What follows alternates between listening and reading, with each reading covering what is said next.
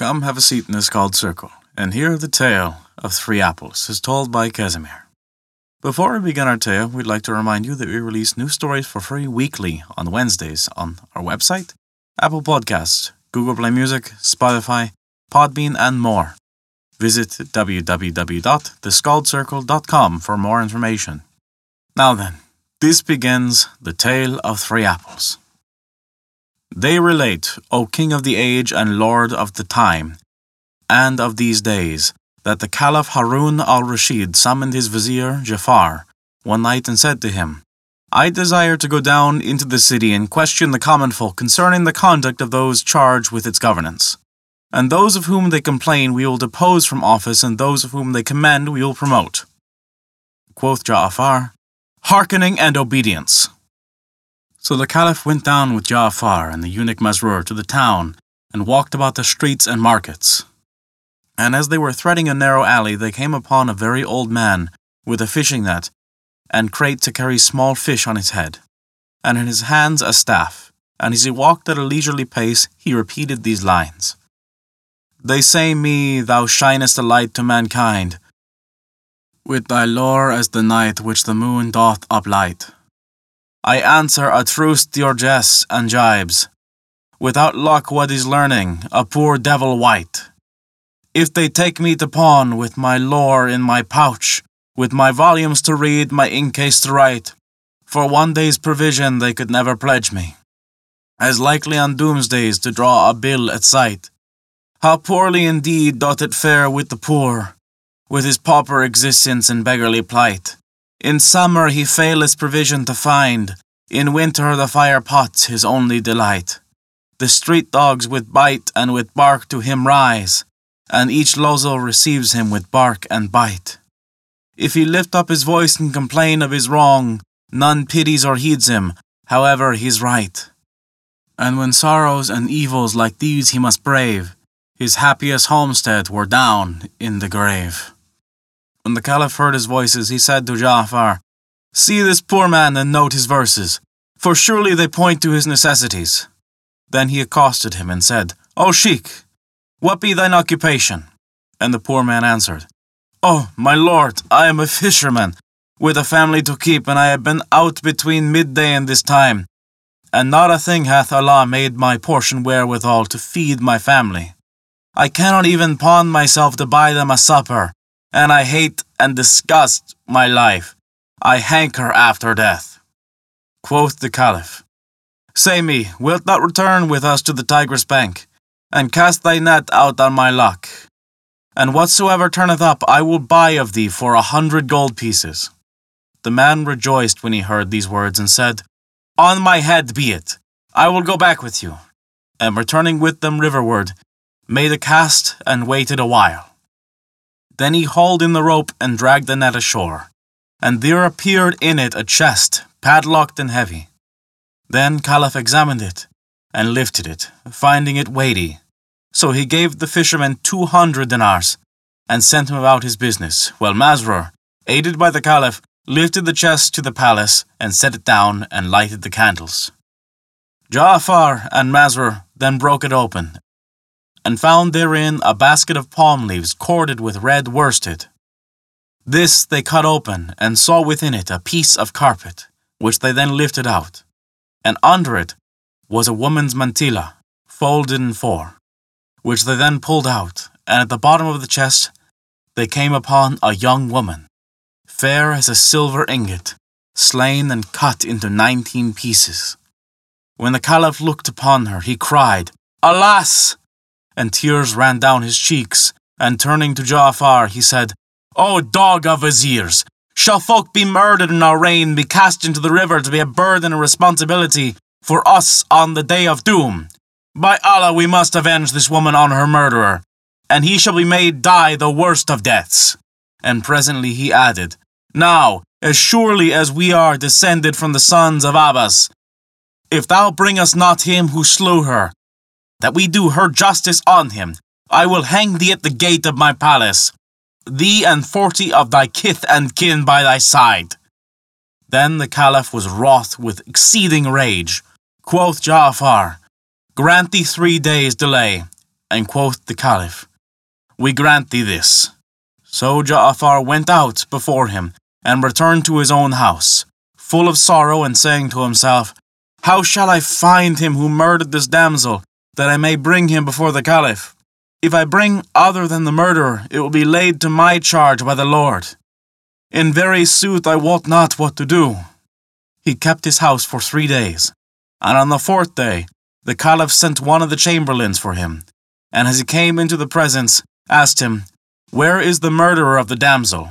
To which answered Ja'afar, O Commander of the Faithful, am I inspector of murdered folk that I should ken who killed her? The Caliph was furious at his answer, and bade hang him before the palace gates, and commanded that a crier cry through the streets of Baghdad, Whoso would see the hanging of Ja'afar, the Barmaki, vizier of the Caliph, with forty of the Barmecides, his cousins and kinsmen, before the palace gate. Let him come and let him look. The people flocked out from all quarters of the city to witness the execution of Ja'afar and his kinsmen, not knowing the cause. Then they set up the gallows and made Ja'afar and the others stand underneath in readiness for execution.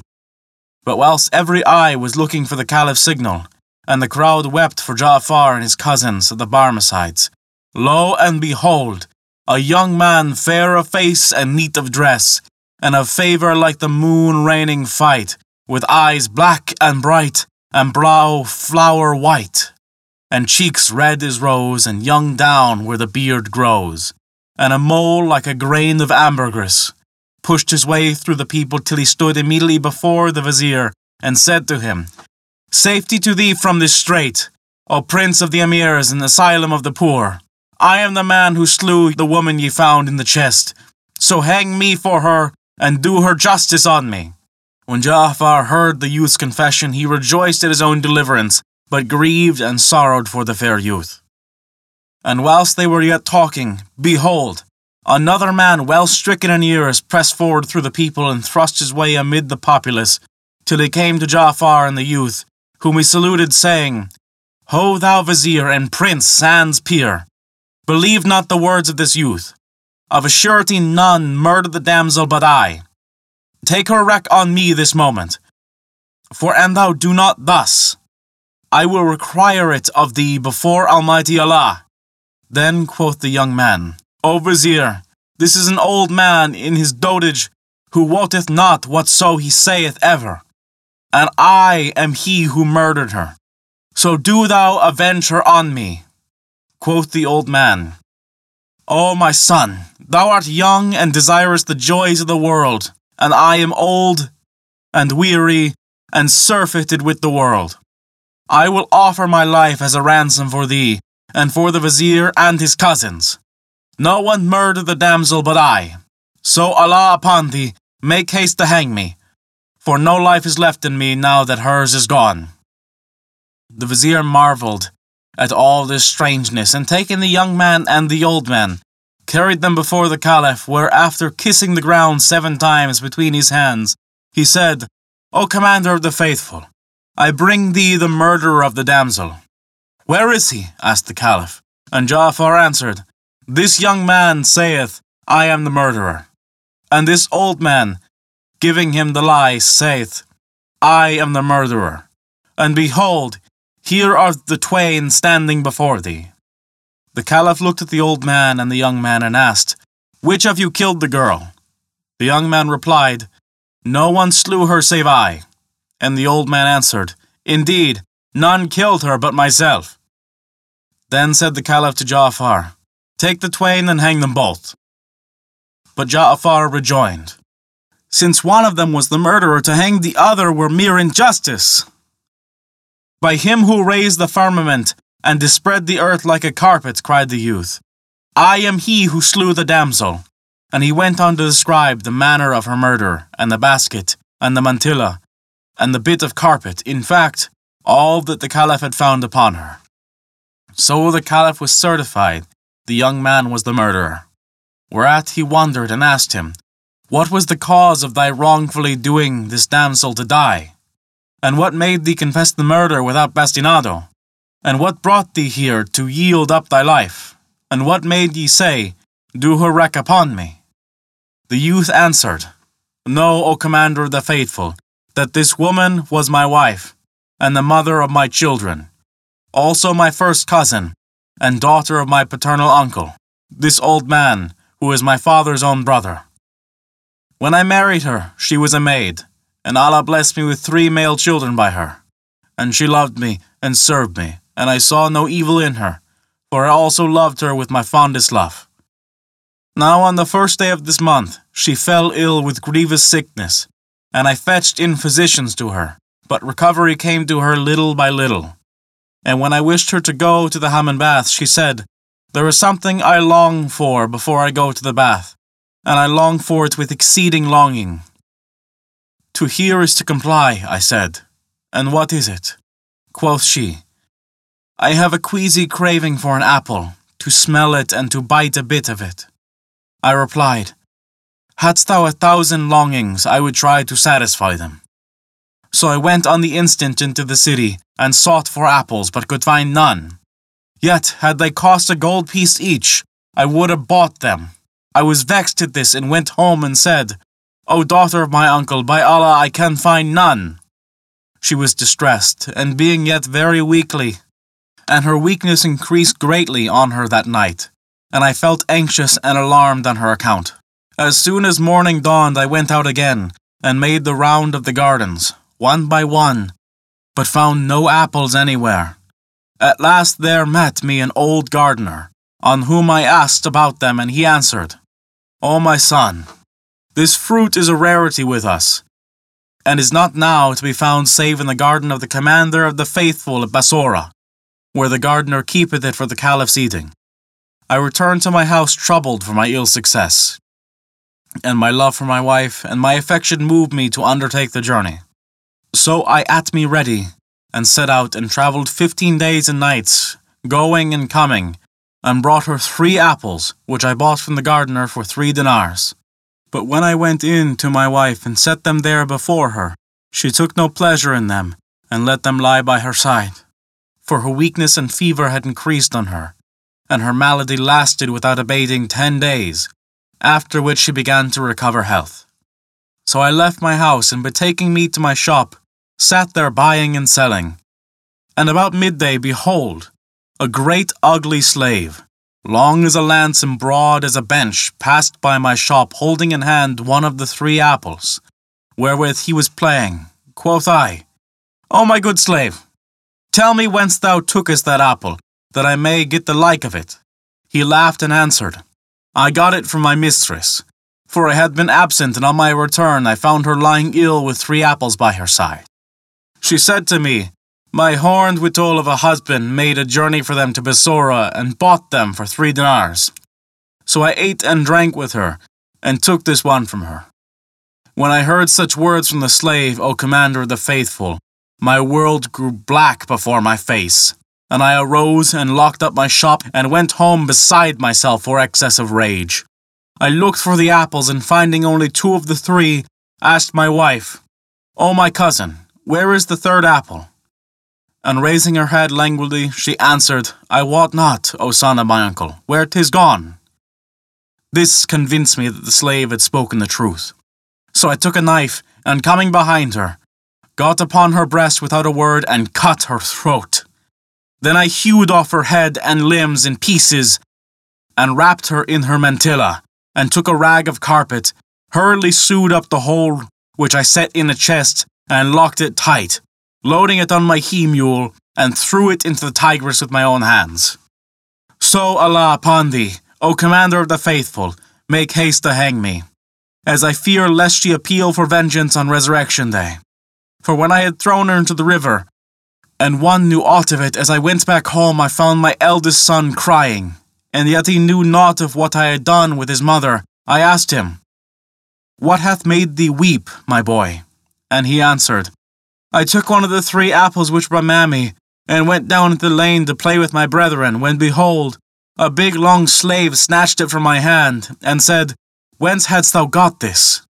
Quoth I, My father travelled far for it, and brought it from Bassorah to my mother, who was ill, and two other apples for which he paid three ducats. He took no heed of my words, and I asked for the apple a second and third time, but he cuffed me and kicked me, and went off with it. I was afraid lest my mother should swing me on account of the apples. So, for fear of her, I went with my brother outside the city and stayed there till evening closed in upon us. And indeed, I am in fear of her. And now, by Allah, O father, say nothing to her of this, or it may add to her ailment. When I heard what my child said, I knew that the slave was he who had foully slandered my wife, the daughter of my uncle, and was certified that I had slain her wrongfully.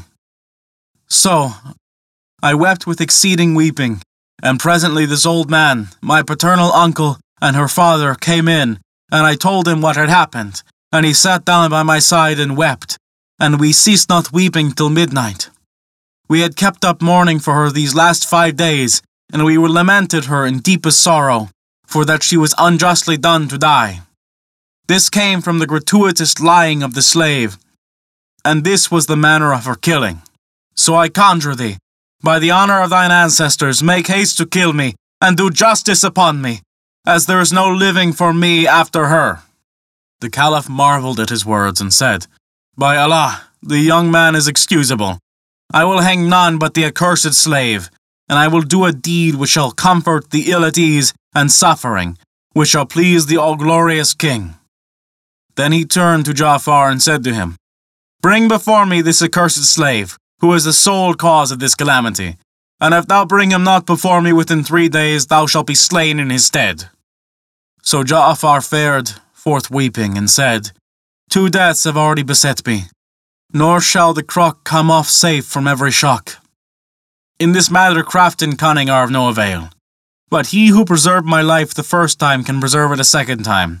By Allah, I will not leave my house during the three days of life which remain to me. And let truth, whose perfection be praised, do e'en as he will. So he kept his house three days, and on the fourth day he summoned the Qazis, and legal witnesses, and made his last will and testament, and took leave of his children weeping. Presently in came a messenger from the Caliph and said to him, The commander of the faithful is in most violent rage, that can be. And he sendeth to seek thee, and he sweareth that the days shall not certainly pass without thy being hanged unless the slave be forthcoming. Then Ja'afar heard this, he wept, and his children and slaves and all who were in the house wept with him. After he had bidden adieu to everybody except his youngest daughter, he proceeded to farewell her, for he loved this wee one, who was a beautiful child, more than all his other children, and he pressed her to his breast and kissed her and wept bitterly at parting from her. When he felt something round inside the bosom of her dress, and he asked her, "Oh, my little maid, what is this in your bosom pocket? Oh, my father, she replied, it is an apple with the name of our Lord Caliph written on it. Rayhan, our slave, brought it to me four days ago, and would not let me have it till I gave him two dinars for it. When Ja'afar heard speak of the slave and the apple, he was glad and put his hand into his child's pocket, and drew out the apple and knew it, and rejoiced, saying, Already dispeller of trouble. Then he bade them bring the slave, and said to him, Fie upon thee, Rayhan! Whence hadst thou this apple? By Allah, O master, he replied. Though he may get a man off once, yet truth may get him off, and well off again and again, I did not steal this apple from thy palace, nor from the gardens of the commander of the faithful. The fact is that five days ago, as I was walking along one of the alleys of this city, I saw some little ones at play, and this apple in hand of one of them. So I snatched it from him and beat him, and he cried and said, O youth, this apple is my mother's, and she is ill. She told my father how she longed for an apple, so he travelled to Bassorah and bought her three apples for three gold pieces and I took one of them to play withal. He wept again, and I paid no heed what he said, and carried it off and brought it back here. And my little lady bought it off me for two dinars of gold. And this is the whole story. When Ja'afar heard his words, he marvelled at the murder of the damsel, and all this misery should have been caused by his slave. So he grieved for the retaliation of the slave to himself, while rejoicing over his own deliverance, and he repeated these lines. If ill betide thee through thy slave, make him forthright thy sacrifice. A many serviles thou shalt find, but life comes once and never twice. Then he took the slave's hand, and leading him to the Caliph, related the story from first to last, and the Caliph marvelled with extreme astonishment, and laughed till he fell on his back, and ordered that the story be recorded and be made public amongst the people. But Ja'afar said, Marvel not, O Commander of the Faithful, at this adventure, for it is not more wondrous than the history of the Vizier Nur al Din Ali of Egypt, and his brother Shams al Din Muhammad. Quoth the Caliph, Out with it, but what can be stranger than this story? And Ja'afar answered, O Commander of the Faithful, I will not tell it thee save on the condition that thou pardon my slave. And the Caliph rejoined, If it indeed be more wondrous than that of the three apples, I grant thee his blood, and if not, I will surely slay thy slave. So Ja'afar began in these words the tale of Nur al Din Ali and his son Badr al Din Hassan. And that is the tale of three apples. Thank you for listening to our story. If you enjoyed it, please take a look at our Patreon page to learn how you can earn great rewards while also supporting us. A special thank you to Kat for their support this month. It means the world to us. Remember, we release new tales for free weekly on Wednesdays. Find out where you can hear them on our website at www.theskaldscircle.com. Once again, thank you for listening to our story.